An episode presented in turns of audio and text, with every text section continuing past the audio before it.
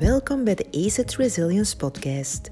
Hier gaan we in gesprek met de top in het bedrijfsleven, middenveld en politiek. Ben je benieuwd hoe je jezelf en je business weerbaarder kan maken voor onvoorziene omstandigheden, zoals deze pandemie?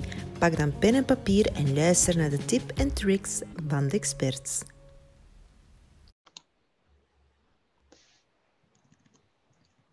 Goedemiddag allemaal en welkom bij de podcast van A Seat at the Table. Ik ben Wassim en vandaag hebben wij de eer om Michiel, Michiel, Salas te verwelkomen. Communication Lead bij Google Belgium en Luxemburg. Michiel, welkom en bedankt om erbij te zijn. Dankjewel, Wassim en het hele Seat at the Table team voor deze uitnodiging. Het is mijn allereerste podcast die dat ik zelf doe, dus ik ben zeer oncomfortabel excited. Het is spannend. Het een toffe, tof gesprek. Um, voor de mensen die Michiel nog niet kennen, wie ben je en wat doe je dan precies bij Google? Een goede vraag om uh, van start mee te gaan. Uh, mijn naam is Michiel en ik ben uh, communicatieverantwoordelijke bij Google in België en Luxemburg.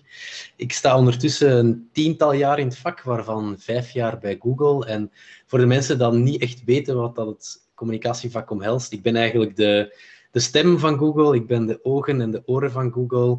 Ik bewaak de reputatie en ik vertel vooral heel veel verhalen over hoe nuttig dat onze producten kunnen zijn voor de maatschappij. Um, ik zorg ervoor dat ook de buitenwereld naar binnen wordt getrokken, zodat wij ook intern weten wat dat er allemaal wordt verteld over Google, zodat wij onze communicatiestrategie daar ook op kunnen afstemmen. Right, alright. En uh, hoe ben je bij Google terechtgekomen? Wat heb je ervoor gedaan? Heb je, had je een heleboel andere, een andere carrière voordat je bij Google was geëindigd? Of was het steeds in die communicatiewereld? Het is een, een lang verhaal en, en misschien uh, kan ik dat kaderen in het... Uh, in, in het verhaal van, van hoe dat ik eigenlijk ja, ben begonnen met mijn studies en, en waar dat ik dan terecht ben gekomen. Want veel mensen denken van, ah ja, als je bij Google wilt werken, dan moet je een groot en belangrijk diploma hebben, of moet je tenminste een master hebben, of misschien een eh, executive MBA. Uh, ik, ik, ik ben altijd iemand geweest die dat zegt van, kijk, een diploma is belangrijk, maar dat definieert jou helemaal niet als persoon. En ik denk dat het veel belangrijker is om voor jezelf uit te maken wat je graag wilt doen. En waar dat je eigen passie vindt en waar dat je eigen missie vindt. En van daaruit te vertrekken. Een diploma is belangrijk, maar het is niet het belangrijkste. Um, ikzelf ik ben een goed voorbeeld, denk ik, van het watervalsysteem in ons onderwijs, dat helaas nog een beetje bestaat. Uh, met veel motivatie begonnen aan eerste middelbaar Latijn. Ik was voor alles geslaagd, buiten voor uh, Latijn. Dus dan moest ik ook wel uh, afzwakken naar een, een, een, lagere richting. En dan ben ik naar moderne gegaan.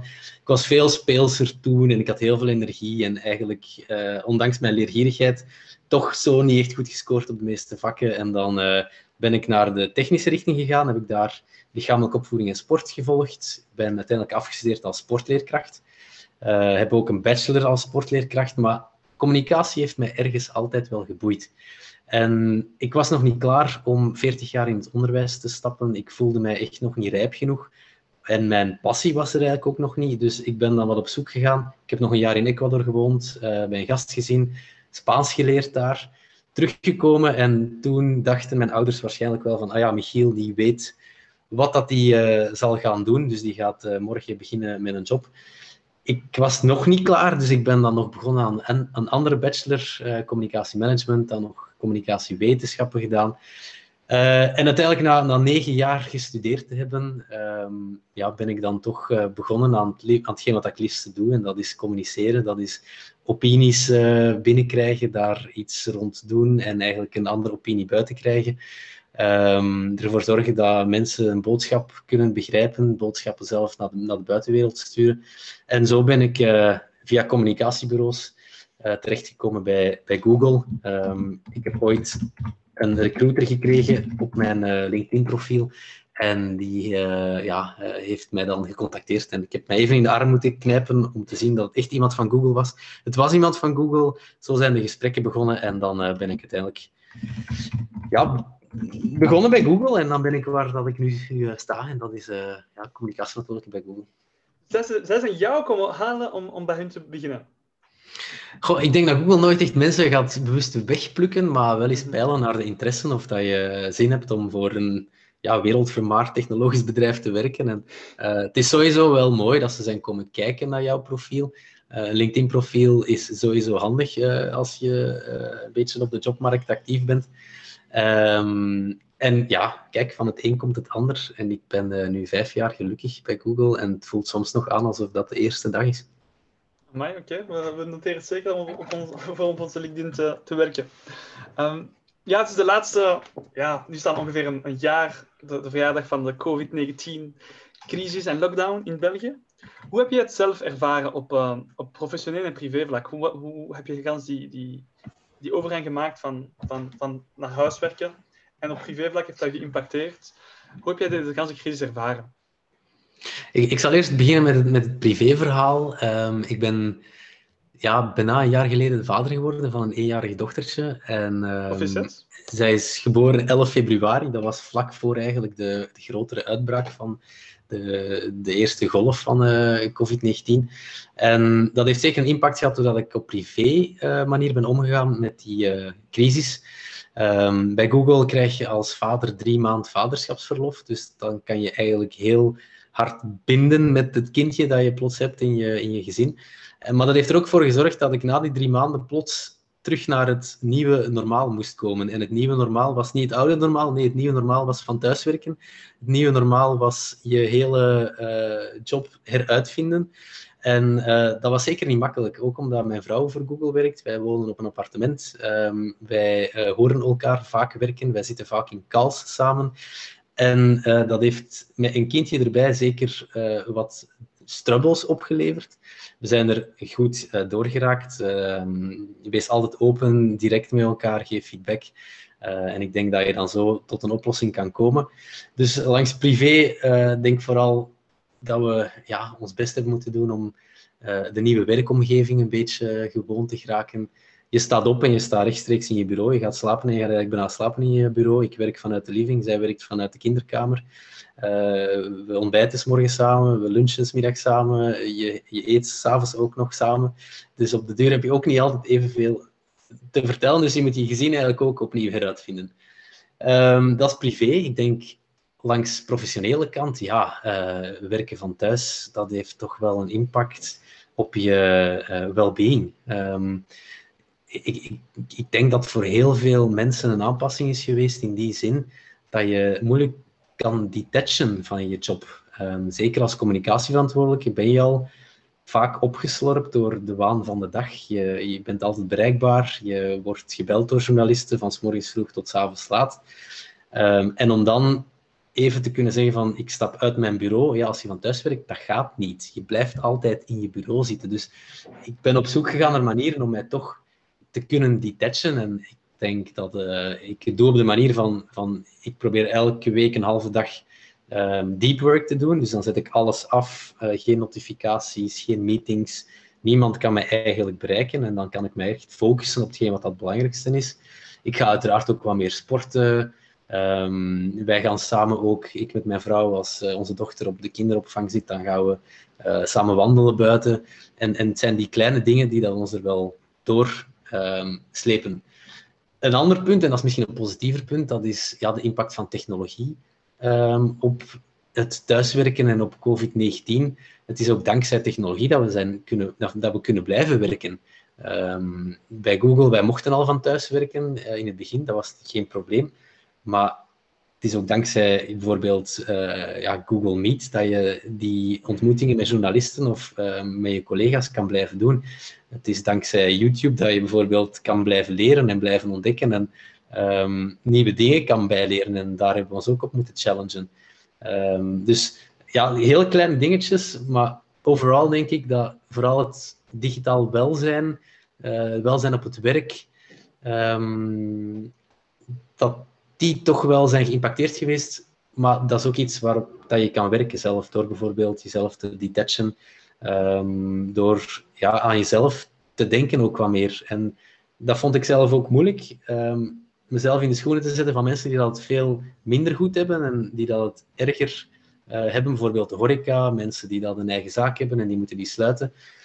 Ik ben I'm blessed uh, met, een, met een goede job. Ik werk voor een, een mooi bedrijf. Dus ik heb alles, maar ik heb ook mijn eigen problemen nog. En, en, en om dat in een perspectief te zetten en die twee tegen elkaar af te wegen, dat was niet altijd even, even makkelijk. Mijn, mijn raad daarin zou zijn, als mensen vragen van ja, maar hoe ga je er dan mee om? ja, wees er vocaal over, praat erover. Uh, ik heb zeker ook mijn problemen gehad, en ook privé, zoals dat je kan horen. Maar wij zijn daarover in discussie gegaan, we hebben goede gesprekken gehad. Ehm, en ik denk dat een gesprek kan soms heel veel oplossen. En praat erover als je een probleem hebt. Deel het met anderen. Je zou ervan van, van schrikken hoeveel mensen dat eigenlijk dezelfde problemen hebben dan, dan dat jij hebt. Je bent echt niet alleen in, uh, in de wereld. En dus ja, dus communiceren in je, in je beroep, zowel op, op privévlak als ook. Hoe bedoel je dan ook met je, met familie, met vrienden, collega's, steeds openlijk communiceren over privé en, uh, en uh, persoonlijke jobs? en over je job steeds kunnen communiceren, vind je dat belangrijk dus? Ja, dat is, dat zeker belangrijk. Er, er, is een rol voor een koffiemachine weggelegd in een bedrijf. Mensen denken dat dat alleen is om, om een koffie te drinken, maar eigenlijk heb je vaak de beste gesprekken aan het koffiemachine. Dat zijn de informele momenten waarop dat je eens kan vragen aan iemand van en hoe gaat het, waar ben je mee bezig, hoe zou ik jou kunnen helpen? En, en dat zijn ook dingen die dat zijn verdwenen hè, uit, een, uit, een, uit een samenleving toen dat corona plots uh, de impact had en dat je van thuis moest werken. Je kan nog wel die virtuele ontmoetingen hebben, zoals dat wij nu ook met elkaar spreken, maar dan mis je toch de context, de omgeving, uh, de feedback dat je krijgt van iemand, de lichaamstaal, dat vaak heel veel wilt zeggen. Um, dus ja, dat, dat, zijn, dat zijn dingen waar dat je over moet nadenken tijdens, tijdens corona. En hoe heeft dus corona uw job geïmpacteerd? Dus je bent communication lead bij Google. Mm -hmm. Ik ga vanuit dat het een heel sociale job is, dat je met veel journalisten en, en ja, uh, met stakeholders in contact bent, fysiek dan. Mm -hmm. Hoe heeft dan dat aspect van je job geïmpacteerd? Ja, ik zit in een job waar dat relaties heel belangrijk zijn. Dus het contact houden met mensen. En opnieuw, de impact van COVID daarop was vrij fenomenaal. Gelukkig was daar de technologie om nog wel af en toe iemand te kunnen horen en af en toe iemand te kunnen zien. Um, dus daar hebben we ons op moeten aanpassen. Um, een ander ding is uh, natuurlijk ook ja, de fysieke events, de persconferenties, die kan je niet houden. Je doet dat dan wel via, via een VC, maar dat is ook uh, anders. Um, en ik denk dat we onze job zelf ook hebben moeten heruitvinden in, in die zin dat ik uh, ja, ook zelf aan de slag ben gegaan met bijvoorbeeld hier een uh, home setting te maken of te bouwen met een, uh, een podcast uh, microfoon. Um, je bent aan je bureau terwijl je thuis bent. Dus ik denk dat dat voor veel mensen ook een impact heeft gehad. En ik denk ook als laatste, en dat is misschien het belangrijkste, corona heeft ons meer tijd gegeven. Ik moet bijvoorbeeld geen uur meer naar Brussel rijden in de ochtend. Ik win een uur terug. En het is aan de mens natuurlijk zelf om te kiezen wat je met dat uur doet. Je kan uh, iets meer naar Netflix-series gaan kijken, of je kan uh, zeggen van, uh, ja, ik ga dat uur wandelen. Maar dat uur kan je ook gebruiken om misschien iets meer na te denken over wat de purpose juist is van je bedrijf, wat dat de purpose is van uh, jouw communicatiedoelstellingen, um, hoe dat je daar op kan verbeteren. Misschien kan je minder doen, maar meer impactvollere dingen in plaats van meer te doen en minder impactvollere dingen. Um, en ik denk dat het zoeken naar wat ga ik echt doen naar de toekomst, wat vind ik echt belangrijk. Ik denk dat corona voor veel mensen ook die tijd heeft gegeven om dat te kunnen doen. En voor mij als communicatieprofessional heeft mij uh, dat zeker geholpen in meer prioriteiten stellen.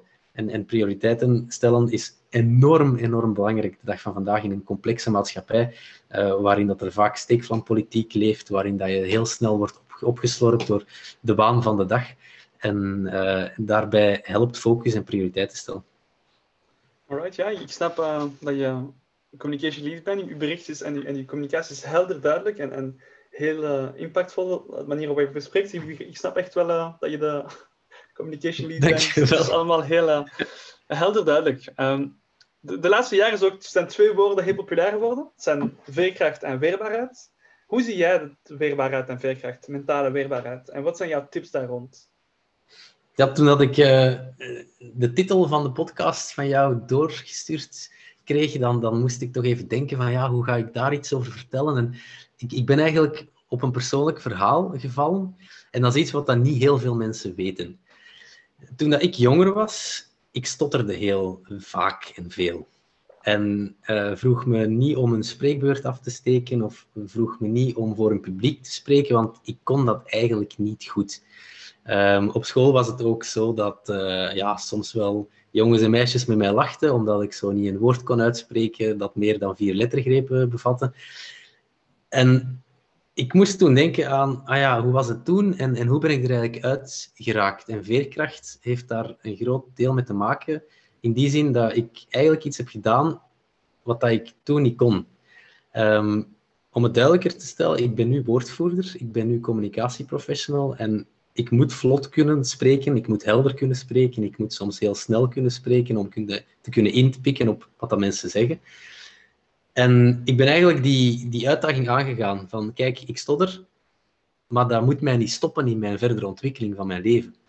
Ik uh, stotter, maar ik ben eigenlijk wel geïntrigeerd door communicatie ik stotter, maar misschien wil ik wel woordvoerder worden en moet ik eigenlijk ooit op een podium gaan staan of voor een micro of voor een televisiecamera spreken.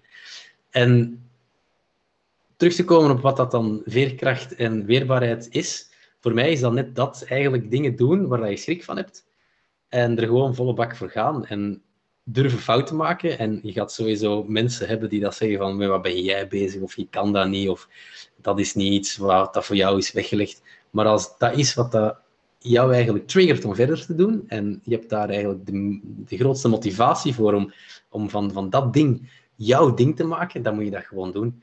En ehm, ik, ik leef ook volgens een, een, een, een, een soort, uh, ja, hoe zeg je dat? Gevoel van elke keer als je iets doet waar dat je je heel oncomfortabel bij voelt, dan sta je op punt om iets te leren. Mhm. En net zoals dat dit mijn allereerste podcast is, waarvoor dank nogmaals, ik ben daar zenuwachtig voor. Ik voel me daar oncomfortabel bij. Maar ik kan er wel iets van leren en ik kan misschien beter worden voor een volgende podcast te doen. En nogmaals dank dat ik deze opportuniteit krijg en deze uitdaging, ook om nog eens te spreken uh, gedurende een langere tijd en, en eigenlijk ook na te denken over, ah ja, ik stotterde vroeger, maar eigenlijk kan ik dit wel. Dus dat is een, een, een, lang verhaal om, om, om kort te schetsen van veerkracht en weerbaarheid is gewoon iets doen waar dat je schrik van hebt um, iets doen waar dat je oncomfortabel bij voelt, om daar beter van te worden. En tijdens corona zullen er heel veel momenten zijn voor heel veel mensen waar dat ze zich heel lastig bij voelen, oncomfortabel bij voelen, slecht bij voelen. Maar je moet, je, je moet er doorgaan als, als, je, als je dat op, op een positieve manier wilt, wilt, wilt draaien. Okay, een heel inspirerend verhaal, uh, Michiel. Ik denk dat uh, veel mensen daar enorm uit kunnen uitleren. En ook ja. dapper van je om, om zo'n zo'n uitdaging te kunnen overkomen. En ja, die communication leads, als iemand die stottert, echt een inspirerend verhaal. Proficiat. Dankjewel, dankjewel. Dat is, dat is heel lief dat je dat zegt ook. Um, ik zou nu ook eh, wel willen inzoomen over uw industrie, dus de, communicatie, de communicatiewereld. Hoe zie je vandaag de dag de trends binnen die wereld? We zijn mhm. als jongeren allemaal heel actief op sociale media, op verschillende kanalen. Hoe zorg ervoor dat een bedrijf zoals Google toch haar bericht helder, duidelijk, helder en duidelijk kan uh, communiceren naar de wereld toe. Ik, denk dat het voor communicatieprofessionals um, heel boeiende tijden zijn, uitdagende tijden, misschien de moeilijkste tijden, maar ook de makkelijkste tijden. En er is heel veel veranderd als ik mijn job zou doen zoals ik ze tien jaar geleden gedaan heb ja, dan zou ik sowieso in de problemen komen en dan zou ik geen slechte resultaten, eh, dan zou ik slechte resultaten boeken. Dus ik denk dat je moet heruitvinden, altijd, constant, en uh, moet uitkijken naar what's next, wat komt er op ons af en hoe kan ik mij erop voor, voorbereiden. Um, ja, de basis is niet veranderd. Hè. Communicatie is nog altijd overbrengen van een boodschap. Wat heb je nodig? Je hebt een zender, je hebt een ontvanger en je hebt een boodschap. Dus je publiek is daar nog um, het doel, hè, de boodschap overbrengen, dat is ook niet veranderd. Wat er wel is veranderd, dat zijn ja, de media natuurlijk, hè, de dragers van de communicatie. En, ehm, vroeger was dat vooral uh, ja, print, hè, de kranten. Um, onderschat ook radio niet, dat is een oud medium, een heel sterk medium, maar nog steeds een veel gebruikt medium. Dus mocht je ooit nadenken over een communicatiecampagne, dan denk ik dat radio daar zeker moet inzitten. Um, het, het, gesproken woord, zoals we nu aan het doen zijn, podcasts, die, die zijn plots aan het boomen.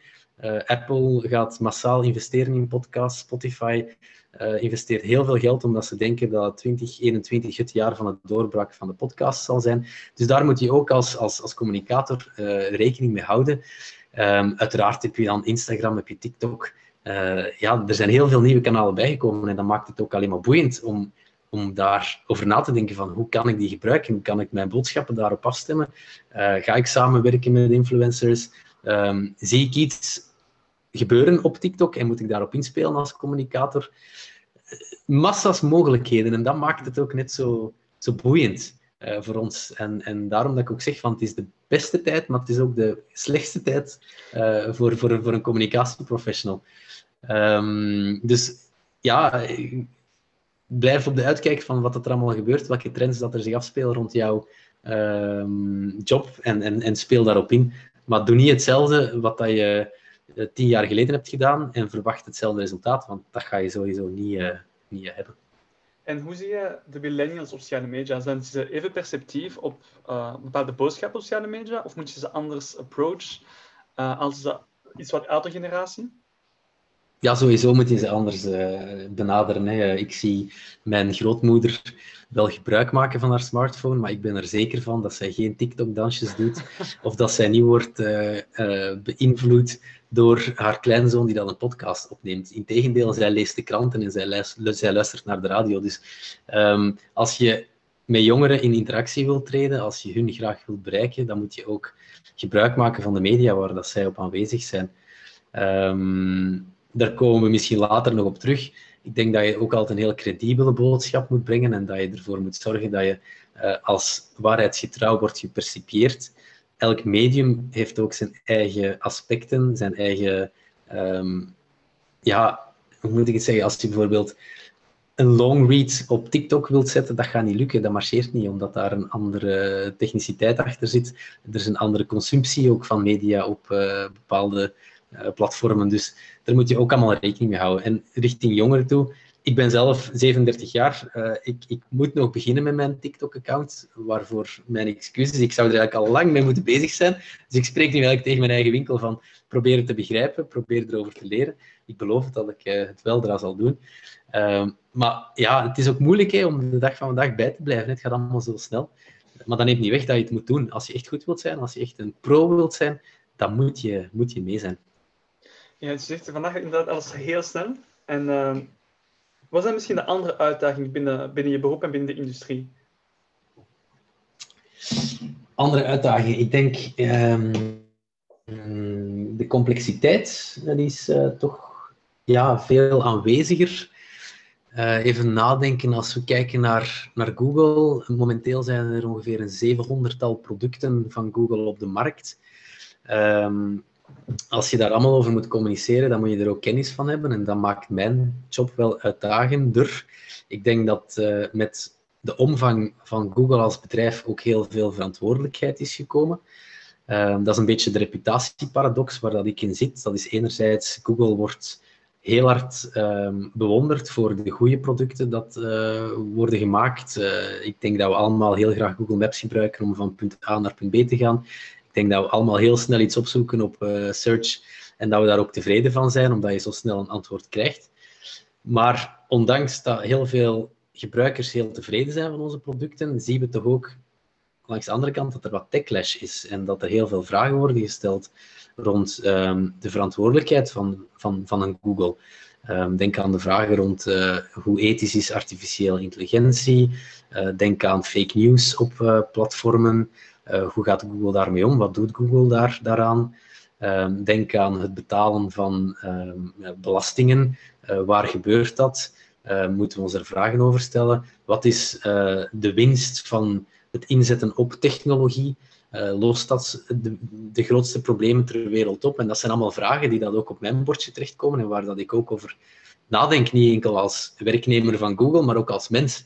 En, en om daarover te kunnen communiceren, ja, moet je er eerst, eerst wel begrip van hebben. En die complexiteit, die is soms heel, heel, heel, heel, heel uitdagend. En dat geldt niet alleen voor mij, dat geldt ook voor heel wat andere mensen in, uh, in de communicatiewereld.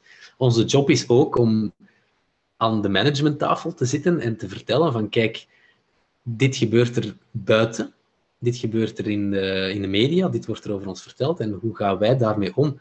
En, en welk advies geef je als, als communicatieprofessional? En om die rol op te nemen, moet je heel beslagen zijn ook in, in wat dat er uh, zich afspeelt uh, buiten jouw bedrijf. En moet je daar ook een, een, een, een antwoord op kunnen form, formuleren dat, dat gefundeerd is. En dat is niet altijd even, even makkelijk. Dus ik denk dat dat zeker ja, de complexiteit van onze job. Een tweede punt is misschien omgaan met stress en omgaan met de druk. We scoren altijd heel hoog in de lijstjes van meest stressvolle volle jobs. maar daar moet je ook een beetje van, van, van houden. crisiscommunicatie is bijvoorbeeld een, een nichevak binnen het communicatieveld, waarbij dat je ja, gepokt en gemazeld moet zijn in het omgaan met druk en, en stress. maar er, ja, dat, dat, dat is ook niet iets wat, dat, wat dat iedereen even graag doet. Ja, kan ik me voorstellen, inderdaad. Um, maar over, uh, dus je zegt dat onder andere fake news een, een uitdaging is binnen de communicatiewereld. En kan ik me inderdaad wel voorstellen. Wat is jullie strategie of, of uh, visie daar rond bij Google? Moet jullie, vinden jullie dat jullie een, uh, een impact daarvan moeten hebben? Of is dat echt dat op, op vlak van de regering moet daar iets voor doen? En hoe zien jullie dan ja, de uitdaging dat fake news is, dat vandaag de dag wel een, eh, een hot topic is? -hmm. Een heel, een heel goede vraag en, een, zeker een relevant topic om wat dieper op in te gaan. Um, ik, ik, denk dat we kunnen beginnen met de, ja, de missie van uh, Google, is om alle informatie ter wereld te organiseren. Uh, beschikbaar te maken en bruikbaar te maken voor iedereen dat daar uh, nood aan heeft of voor iedereen dat informatie wilt opzoeken. Er is heel veel informatie in de wereld en er is informatie dat gestoeld is op de juiste bronnen en er is ook informatie die dat bewust mensen wilt misleiden. Nu, om al die informatie te indexeren, want bijvoorbeeld Google Search is gebaseerd op, op het indexeren van websites, uh, moeten wij ervoor zorgen, dat is onze verantwoordelijkheid ook, dat de juiste informatie ook de meest betrouwbare informatie is. Dus als jij bijvoorbeeld zoekt naar uh, vaccins corona, moeten wij ervoor zorgen als Google dat in de zoekmachine um, informatie te vinden is over waar dat je vaccins kan uh, vinden als die vaccinstrategie zich verder uitrolt. Um, de meest relevante en juiste informatie, bijvoorbeeld vanuit de Wereldgezondheidsorganisatie, moet hoog scoren. En we doen ons best daarin. Maar dat is zeker geen gemakkelijke job. Omdat er zoveel informatie is, moeten we die allemaal juist kunnen ranken en ook nog eens ervoor zorgen dat het credibele informatie is. Als je kijkt naar YouTube bijvoorbeeld, het platform, we krijgen um, regelmatig de vraag van ja, hoe komt het dat er uh, filmpjes opstaan die dat uh, fake news verspreiden? Het is ook opnieuw onze verantwoordelijkheid om ervoor te zorgen dat die filmpjes daar niet opkomen. En um, we doen ons best daar, daarvoor. Um, er wordt per minuut voor 500 uur aan nieuwe filmpjes upgeload op YouTube. Dus dat is een enorm, enorm groot aantal. Uh, maar we hebben gelukkig uh, gebouwd over de jaren heen aan uh, algoritmes, automatische systemen, machine learning zit daarachter om bepaalde video's nog voordat ze eigenlijk upgeload worden al te blokkeren en ervoor te zorgen dat bijvoorbeeld um, ja, haatdragende content rond racisme of uh, met expliciete uh, naaktbeelden of kinderporno, dat dat meteen wordt geweigerd en dat dat nooit op ons platform komt. Uh, en hetzelfde met fake news. Um, we doen ons best om dat zoveel mogelijk van onze kanalen te verwijderen. En, dat is, en ervoor te zorgen dat het zelfs niet op ons kanaal komt. En dat is een enorme verantwoordelijkheid. Dat is niet altijd even makkelijk. En helaas ja, glipt er soms nog iets door de mazen van het, van het net. Um, maar weet dat we daar zeker verantwoordelijk mee omspringen. Right, ja. Het zijn uh, uitdagende tijden, maar ik denk wel uh, exciting tijden ahead. Ja, zeker. Allee, kijk, uh, er is zoveel, zoveel ook mooie informatie te vinden en goede informatie te vinden en juiste informatie te vinden. En als jij iets wilt bijleren, dan moet je maar gewoon naar YouTube gaan. En je kan bijvoorbeeld gitaarlessen vinden of je wilt een betere publieke spreker worden, dan kan je naar YouTube gaan. Of je zoekt iets op. Um, je denkt aan, ah, ik heb een Netflix-serie gekeken en ik wil weten wie dat die actrice is of hoeveel Golden Globes dat ze heeft gewonnen.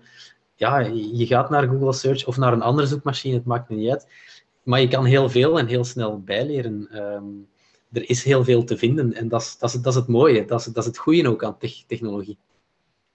En uh, over technologie gesproken, dus je hebt AI en machine learning algoritmes binnen jullie uh, search engine en op YouTube. Um, zie je de opkomst van technologie als ook een opportuniteit binnen Google en binnen al jullie producten? En hoe zie je dan de, toekomst van jullie uh, van jouw industrie? Zie je een grotere impact en een groter belang bij, van technologie? Mm goeie vraag opnieuw. Eerst om op het punt van AI terug te komen. Um, AI is voor Google zeker een, een, een grote bet. Um, dat is iets waar we heel hard op inzetten en dat zit ondertussen eigenlijk in al onze producten. Google Translate maakt gebruik van AI om sneller en betere vertalingen te geven. Het zit inderdaad, zoals je zegt, in search. om, om sneller, betere zoekresultaten te kunnen geven. We gebruiken het ook bijvoorbeeld voor onze datacenters, om ehm, op basis van AI-modellen minder energie te moeten gebruiken om die datacenters te laten ja, runnen. We, gebruiken bijvoorbeeld ook AI in de Google Health uh, organisatie.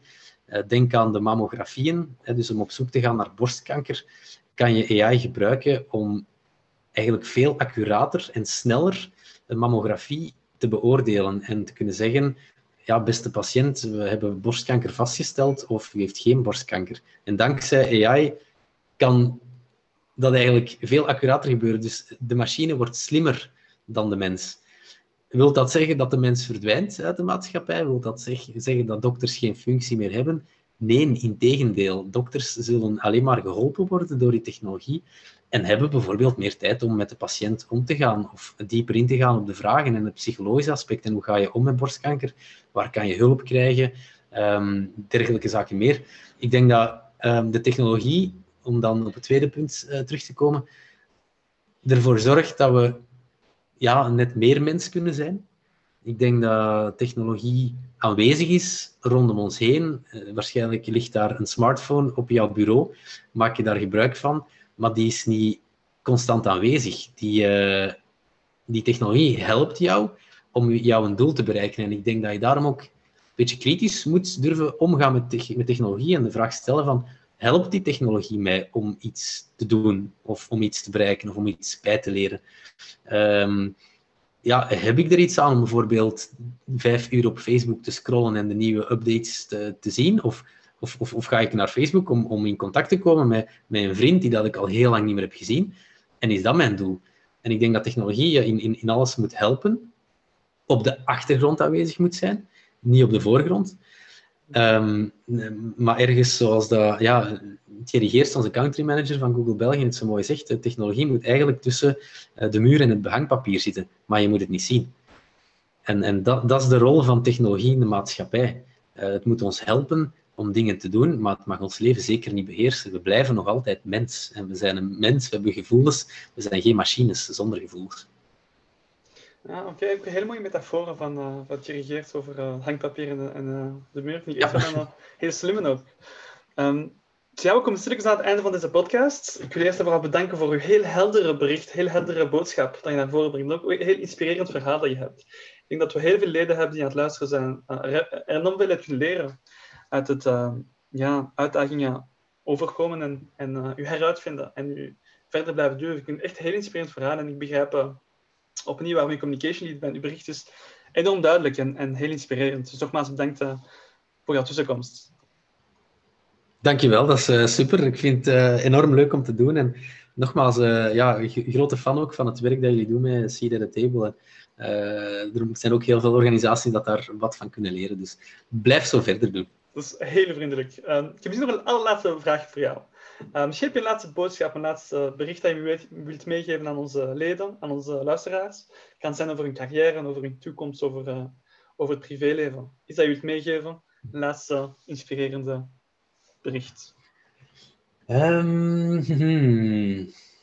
er, zijn, er zijn er enkele. Um, één... Doe maar.